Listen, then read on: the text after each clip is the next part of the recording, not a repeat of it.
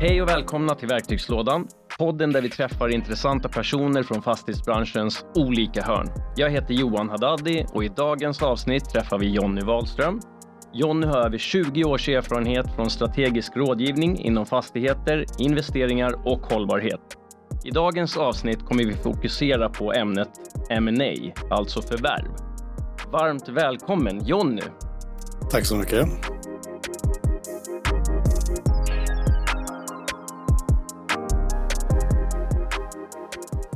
Du jobbar ju på WSP i dagsläget.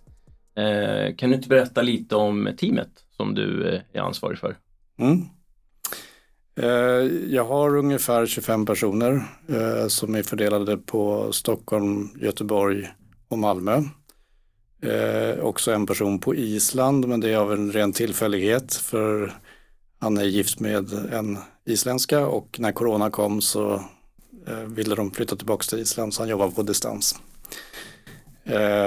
Så vi har Stockholm, Göteborg och Malmö och sen så jobbar vi ju med lokalkontor i den mån det behövs och såklart också våra team i Finland och Norge och Danmark som vi då har utbildat till att jobba på samma sätt för att kunden ska få samma produkt i princip. Såklart det finns nationella skillnader i hur man gör bedömningar och olika lagstiftning men i princip så ska det liksom samriktas lite grann. Så jag har 25 anställda i princip och sen så har jag kanske lika många till som vi jobbar med. Menar du internt då eller externt eller? Inom VSP-gruppen kan man säga. Mm. Okej. Och vilka delar jobbar teamet med? Alltså är det bara förvärv eller är det andra delar ni också hjälper kunderna med? Nej, det här är ju det som är lite intressant och det är kanske det min lärdom från de här åren att när man säger att man jobbar med M&A så tänker många på att man tillverkar en produkt, en rapport och sen så gör man ett förvärv. Men egentligen så är det en ganska dålig produkt. För att göra ett bra jobb så måste du veta lite grann om vad är avsikten. Varför har man valt att gå in i den här affären och köpa den här? Det kan vara lite olika skäl. Det kan ju vara att det är en ren förvaltningsfastighet. Man ska inte göra med den. Man får intäkter från trevliga hyreskontrakt. Eller så kan det ju vara en mer opportunistisk syn att man köper den för att piffa till den, bygga på den.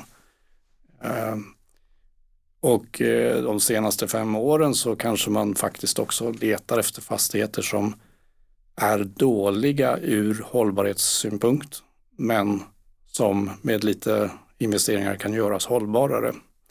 Sådär. Men det som har hänt på marknaden är ju att förr i tiden om man hade en hållbar fond eller en grön obligation eller någonting sånt så köpte man nyproducerade byggnader som var miljöklassade. Det finns massor med klassningssystem, BREEAM, LEED, miljöbyggnad och så fyllde man med dem. Men det här utgör en sån försvinnande liten andel av det som finns på marknaden att köpa. Så det som har hänt är ju att man måste vara hållbar även om man inte har tillgång till de här byggnaderna. Och då så kan man ju då titta på potential mycket mer än vad man har gjort tidigare. Och då köper man bruna fastigheter som har potential att bli gröna. Det är inte alla som går att göra gröna. Jag har kulturhus. Du kan inte göra vad du vill med en kulturmärkt byggnad, till exempel. Men om du då vill köpa en brun fastighet och försöka få den att bli grönare då, har du någon så här, men det här brukar man göra då? Alltså man börjar med om punkt 1 eller punkt 2 eller punkt 3 eller man sätter ihop någon form av så här, det är så här vi går igenom. Vi går igenom en process där vi försöker liksom bocka av för att se om det finns potential eller inte. Vad är grön? Ja, men exakt. Det är lite det jag tänker på. Och som jag var inne, grön eller hållbar eller vad man nu väljer att kalla det är olika för olika bolag. Mm. Så någonstans måste man ju då återigen förstå affären. Mm. Jag köper den här fastigheten för att den ska in i den här fonden och det här är ESG-checklist eller programmet som vi använder för den här fonden. Mm. Och så får vi anpassa oss. Nu Nu ser de ju likartade ut. Det finns ju alltid vissa frågor som återkommer och det är ju energi.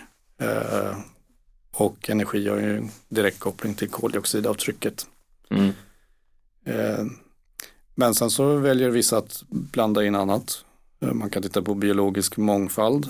Det är ju faktiskt en udda sak i en fastighetstransaktion. Men vi börjar ju nu kostnadssätta när vi tittar på förvärv vad det kommer att kosta att rädda vissa rödlistade djurarter. Mm. Så det kan vara, handla om att man återimplanterar vissa trädsorter på fastigheten till exempel. Och jag har inte egentligen pratat om det, men en M&A eller en DD, avsikten med själva grundjobbet är ju att du ska hitta eftersatt underhåll som du ska kunna pruta ner priset på. Mm. Teknisk skuld då? Teknisk skuld, precis. Mm.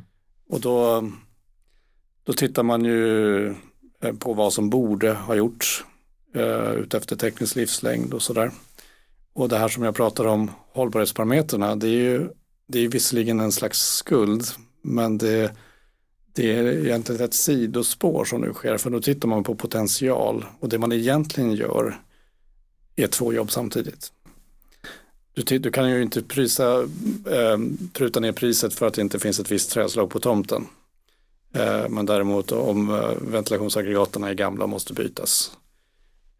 Så det du tittar på hållbarhetsspåret, det gör du ju för att du vill hjälpa din kund att uppfylla sina hållbarhetsprogram. Mm. Och ge dem en budget, en investeringsbudget för vad de behöver lägga för att den här ska gå från brun till grön.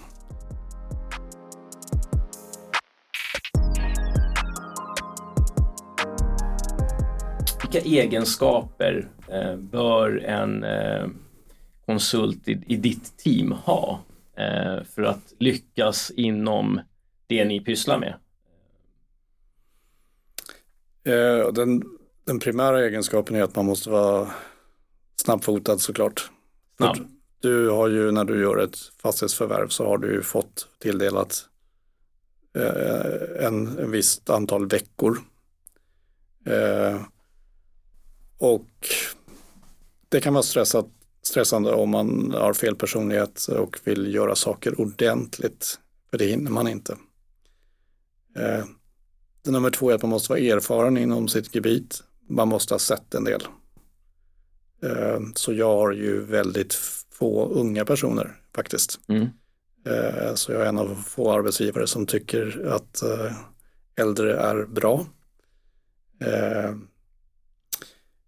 Så ju mer problem man har sett, ju bättre ryggsäck man har innan man går in i det här, desto bättre. Men om vi tar då att, och jag förstår ju det också, alltså är man snabb och man har erfarenheten, då kanske man också kvalitetssäkrar sitt jobb på ett helt annat sätt och man gör smarta val fast det går snabbt när man är erfaren.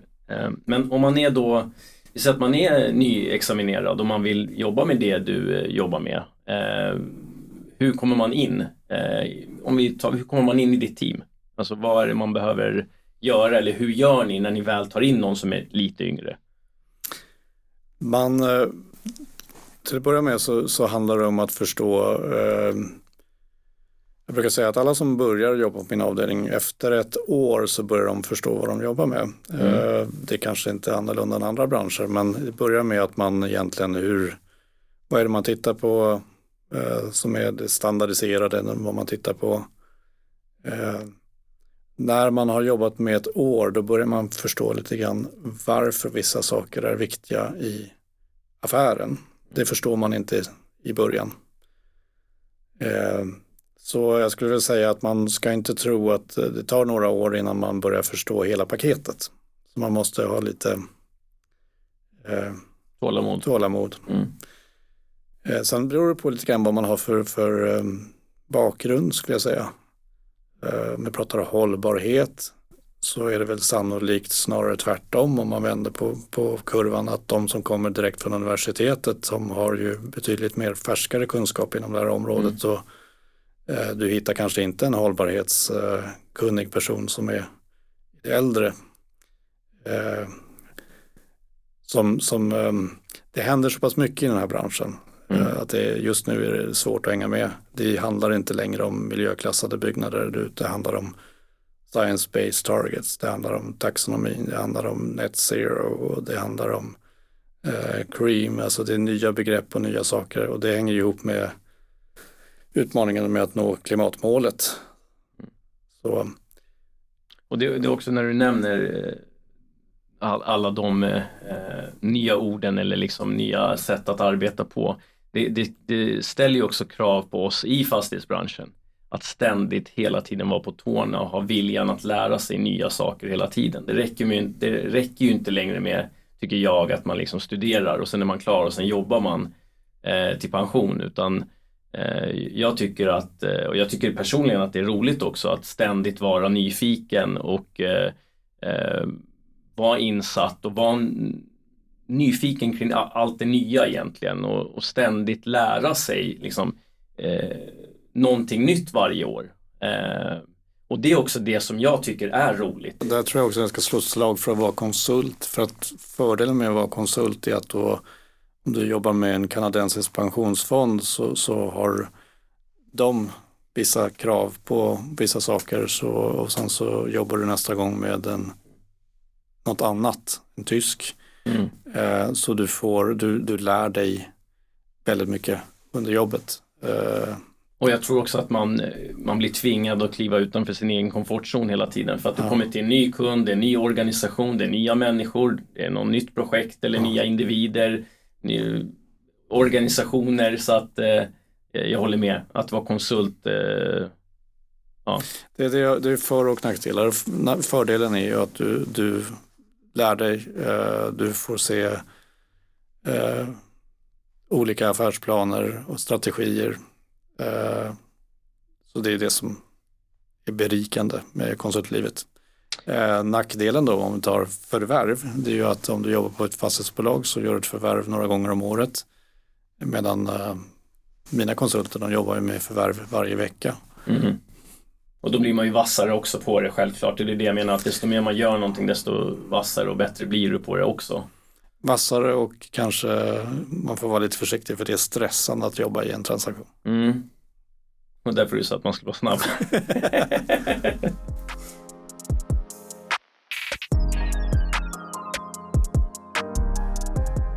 Sen om du förklarar på ett liksom, lite enklare sätt hur en process går till, från att någon ringer er till att man får ett avslut på en affär. Så hur ser den, vad är det som händer från att en kund ringer dig till att affären blir gjord? Ja, det är ju inte vi, och det är kanske inte våran kund som styr över tidplanen. Ska man köpa en fastighet så har ju säljaren oftast beslutat sig för att man har en viss exklusivitet.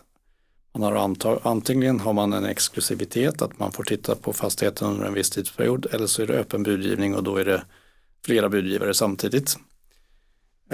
Men det är väl ganska vanligt med att man får en exklusivitetsperiod. Så när man ringer mig och säger hej, kan du göra en DD? Då börjar jag alltid med att ställa en motfråga. När ska affären göras upp? När är signing? Okej, då behöver du vår rapport en vecka innan. Då vet jag vad jag har att jobba med i veckor. Vi pratar alltså om kanske 6 veckor totalt. Så jag vet ju också att det är mycket som måste klaffa. Jag ska till en byggnad, då måste säljaren kunna komma dit med en förvaltare eller någon som visar runt. Hyresgäster kanske måste aviseras att här kommer någon som ska göra någonting. Det finns också en viss sekretess oftast inblandad. Vi pratar ju inte med hyresgäster. Och ibland så får man säga att man jobbar, att man gör en underhållsplan eller någonting, så att man får en cover story. Det är väldigt varierat. Men så att från det att jag får ett samtal så måste jag kanske vara på plats nästa vecka. Då har det gått en vecka av de här 6. Och då så gör jag ett utkast efter att jag varit i fastigheten en vecka efter att vi var där ungefär.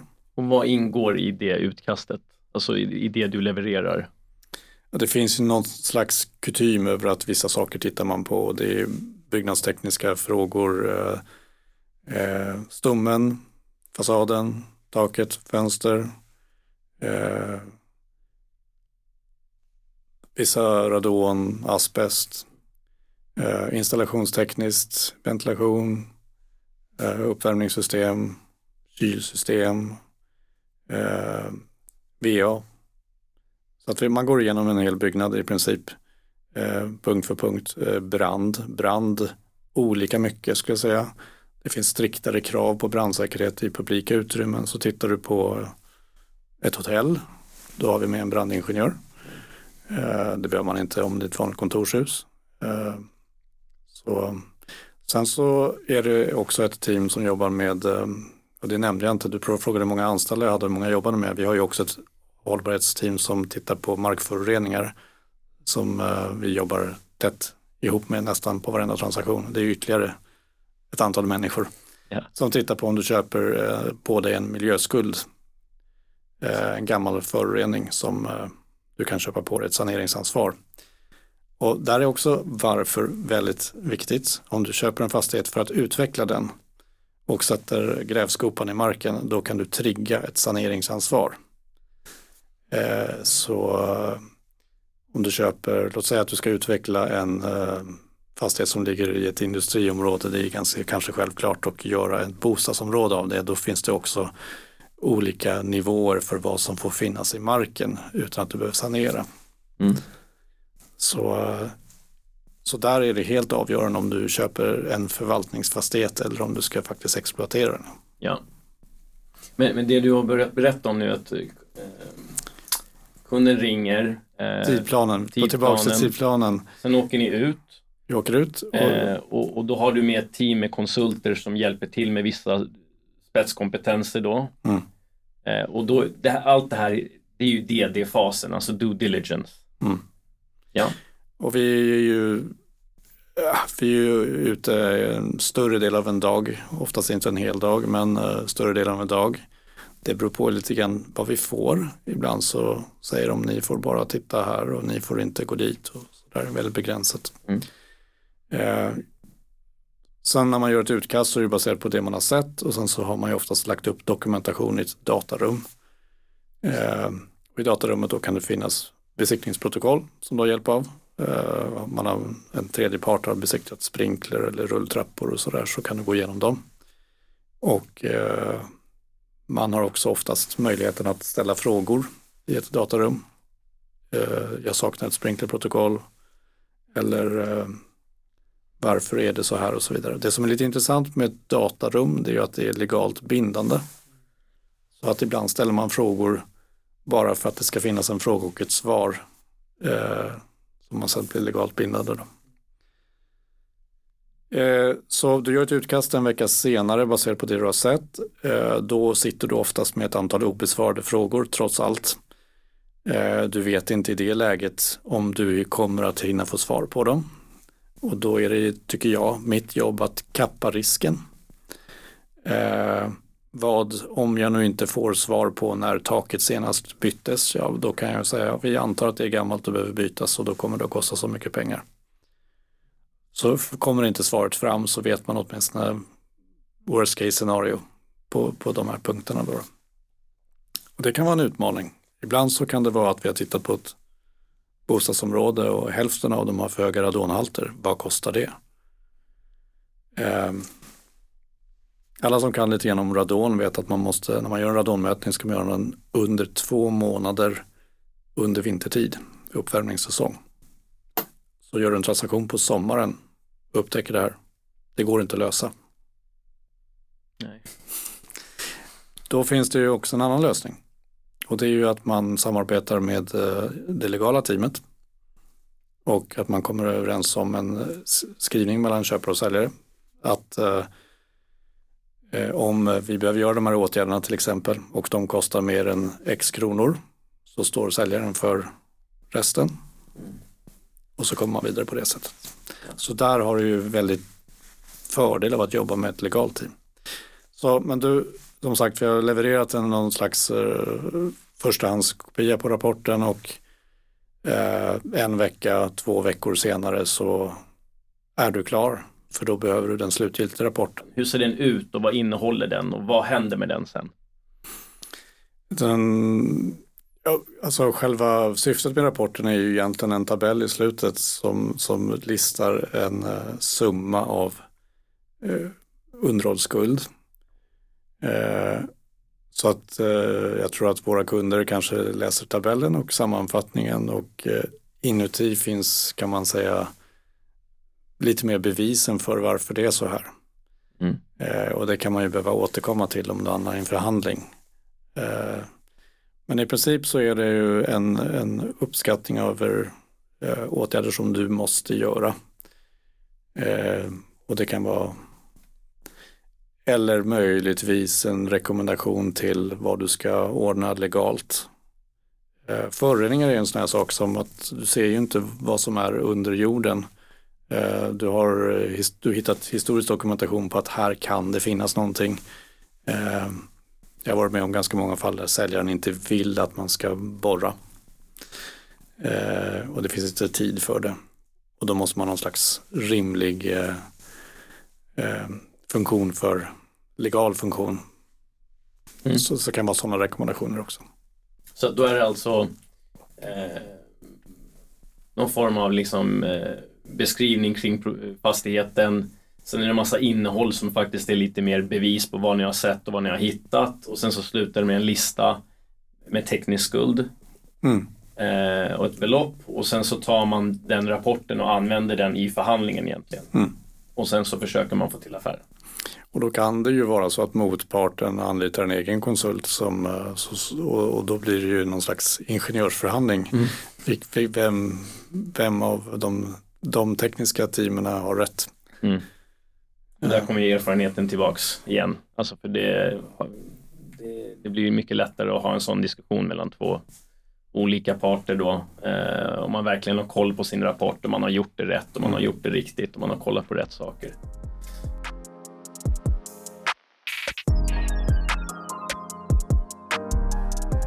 Om man tittar på en fastighetsvärdering så är det ju hyresintäkterna som styr över det därför du köper en fastighet.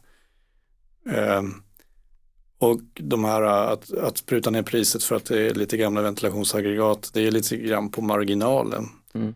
Men det som är intressant med utvecklingsaspekten är ju att där handlar det kanske om att titta på en befintlig fastighet och se, finns det några kvadratmeter som man inte har använt på rätt sätt som du kan få ut hyresintäkter på. Mm. Hade något case nyligen där man tittade på alla ventilationsaggregat och alla tekniska utrymmen var på taket.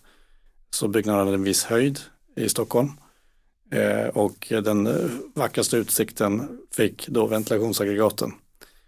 Så där låg ju affärsidén i att flytta hela paketet ner i källaren och utnyttja att man hade ju den här översta våningen stämde ju, den passade ju in i detaljplanen. Man behövde ju inte ansöka om att höja byggnaden eller någonting utan det var ju bara att bygga om det övre planet egentligen.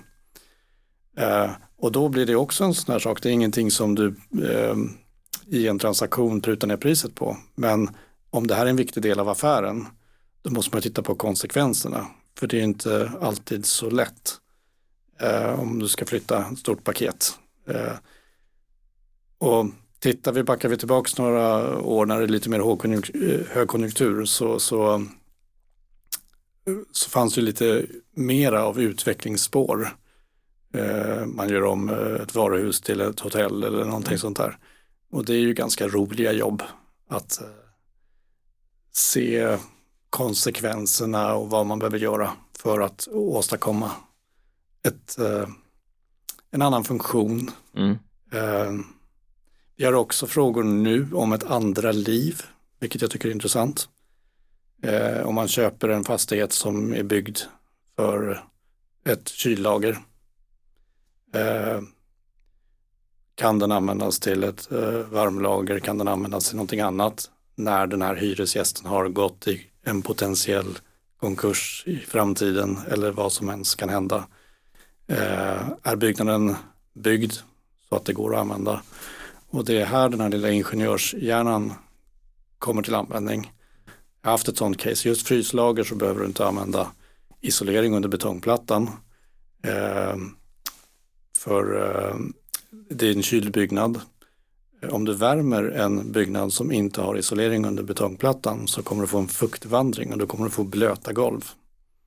Så den här byggnaden då som då är designad på ett specifikt sätt, den har inget bra andra liv. Inte i uppvärmt. Men det låter ju jättespännande där när du började förklara om det här att man flyttar väntaggregat ner eller att man tittar på ett källarplan. Alltså det gäller ju att ha kompetensen och förstå vad som händer när man tittar på olika alternativ. Alltså jag kan tänka mig att det är det ni sitter och hjälper beställarna med. För de har säkert massa kreativa idéer på hur man kan göra och vad man kan hitta på. Men det måste också fungera med verkligheten. Så det lät väldigt genialiskt egentligen tänka på just det här med att det översta planet har väntaggregat i, så bara flyttar man på det och får världens utsikt mitt inne i stan. Det låter ju så solklart, men frågan är om alla tänker så kring sina portföljer. Så att det finns väldigt mycket kreativa personer ute, men det de kanske inte ser är konsekvensen alltid. Och då blir det tyvärr mitt jobb att se om det är en bra affär om man även lägger in investeringskostnaden.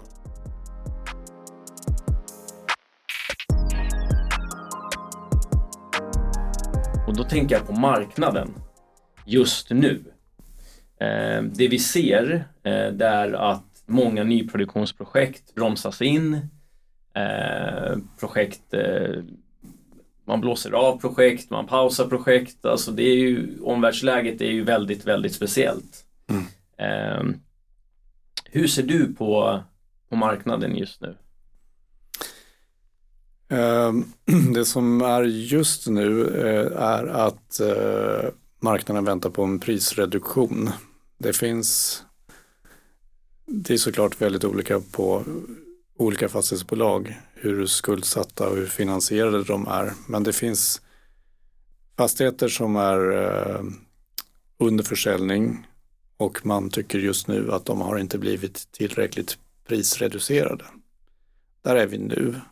Så småningom kommer fastigheterna behöva omsättas av olika skäl och då sker det affärer. Men just nu är vi inne i en liten vänteperiod skulle jag säga. Och sen så är det ju lite olika marknader som kommer. De utländska investerarna, om det blir en ordentlig lågkonjunktur, kommer ju att fokusera på CBD, Stockholm, Köpenhamn, Helsingfors. De kommer dra sig ifrån mindre orter. Man kommer att satsa på samhällsfastigheter, det är attraktivt, det är rätt bransch. Och sånt som har stabila hyresavtal. Handel kommer ju kanske bli lite mer av, om vi tänker lågprishandel. Men samtidigt så skulle jag säga att alla branscher påverkas samtidigt här. Så det är just svårt att, det är ingen riktigt normal konjunktur. Normalt så finns en konjunkturcykel som man kan följa. Så det är lite wait and see nu, samtidigt som hållbarhetsspåret kommer parallellt väldigt starkt. Du vill inte äga någonting som är allt för brunt. Och när du tänker på dig och ditt team då, på liksom, hur påverkas ni av det här marknadsläget? Ja, vi har inte pratat så mycket om det, men jag försöker ju tänka på att vad ska man ha fastigheten till? Vi identifierar ju att den har en viss underhållsskuld och att den har kanske en potential att bli hållbarare. Ja, när man väl har förvärvat fastigheten och tillträtt, då är det ju dags att börja göra saker med den, göra den hållbarare. Så när inte vi jobbar med transaktioner så jobbar vi med att hjälpa till kunden med att fixa till det som behöver fixas till helt enkelt. Ja, det är ju klockrent att man kan skifta om och lägga sina resurser på det. Och det är ju så himla hett nu också, och det är ju bra också att göra det. Det är inte bara att det är någon fluga precis, utan det ska göras liksom. Så att det är väl jättebra att kunna göra det. finns väl en viss risk för att man väntar också med underhållsåtgärder i avvaktan på att priser ska gå ner och sådär. Det har ju påverkat vad det kostar också att underhålla väldigt mycket.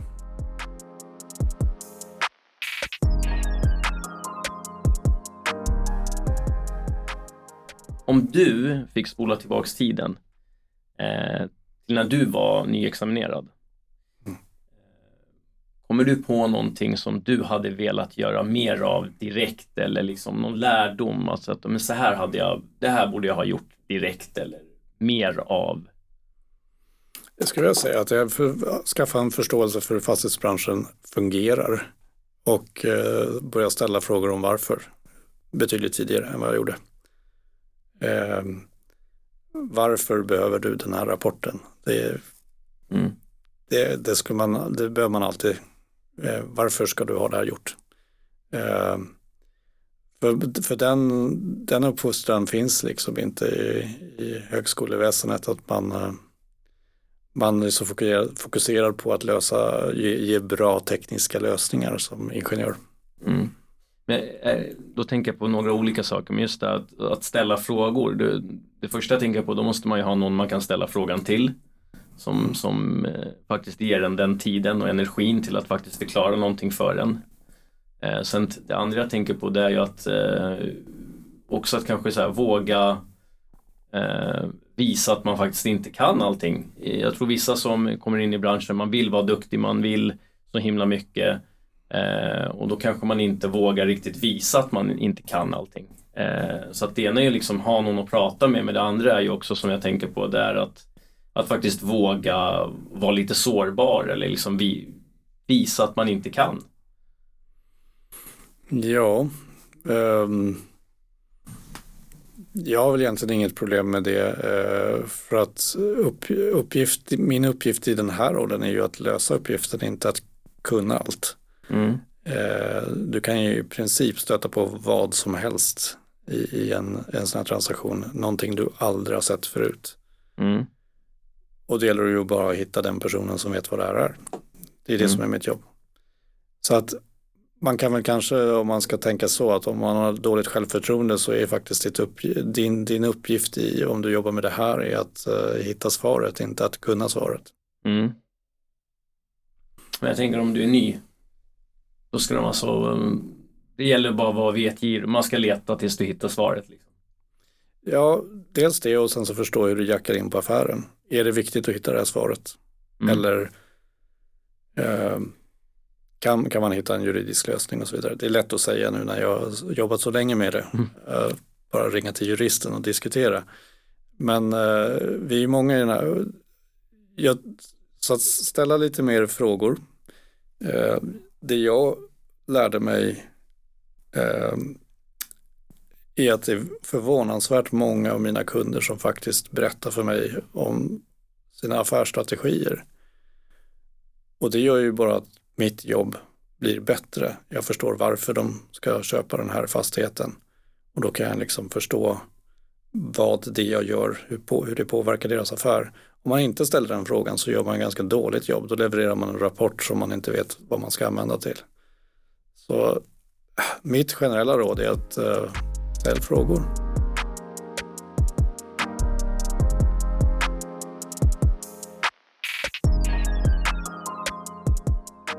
All right. Tiden har sprungit iväg, känner jag. Tiden har gått väldigt snabbt. Jag måste säga tack så jättemycket för att du tog dig tiden och ville komma och ha det här samtalet tillsammans med mig.